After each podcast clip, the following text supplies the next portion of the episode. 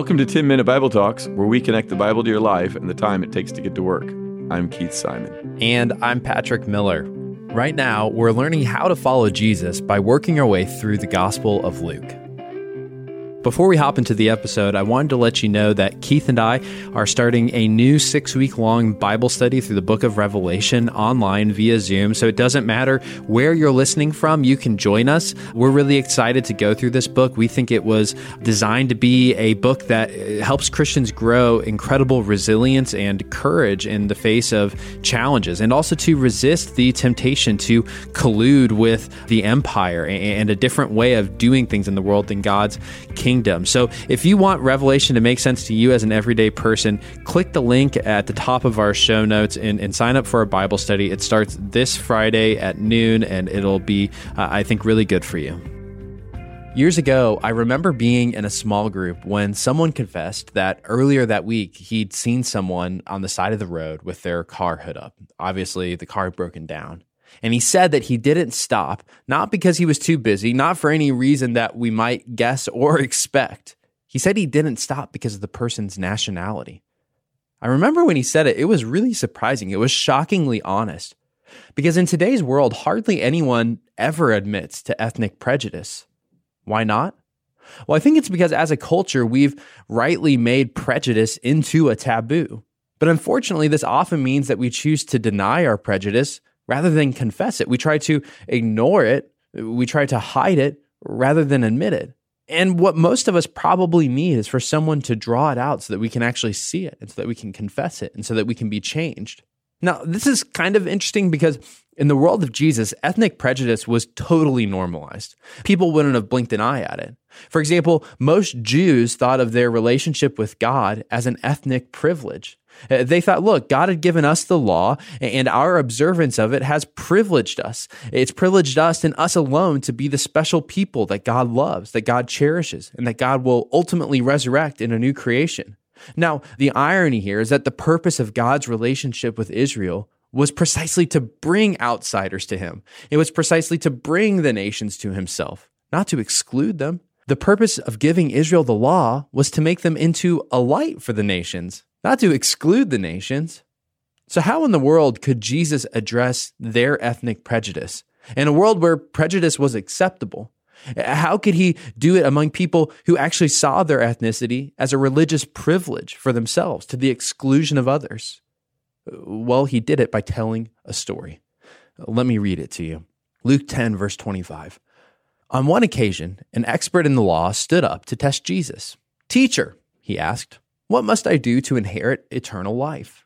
What's written in the law? Jesus replied. How do you read it? He answered, Love the Lord your God with all your heart and with all your soul and with all your strength and with all your mind, and love your neighbor as yourself. You have answered correctly, Jesus replied. Do this and you will live. But he wanted to justify himself, so he asked Jesus, And who is my neighbor? In reply, Jesus said, a man was going down from Jerusalem to Jericho when he was attacked by robbers. They stripped him of his clothes, they beat him, went away, leaving him half dead. A priest happened to be going down the same road, and when he saw the man, he passed on the other side. So too, a Levite, when he came to the place and saw him, passed by on the other side. Now let's pause. Why are they passing by? Well, these were priests and Levites, and they were expected to remain ritually clean. And touching someone who quite possibly appeared to be dead would have made them ritually unclean. So they said, Hey, you're too impure. I can't get too close to you. Verse 33 But a Samaritan, as he traveled, came to where the man was, and when he saw him, he took pity on him.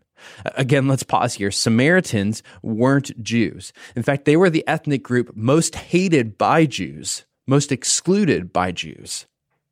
Verse 34 He went to him, and he bandaged his wounds, pouring on oil and wine. Then he put the man on his own donkey and brought him to an inn and took care of him. The next day he took out two denarii and gave them to the innkeeper.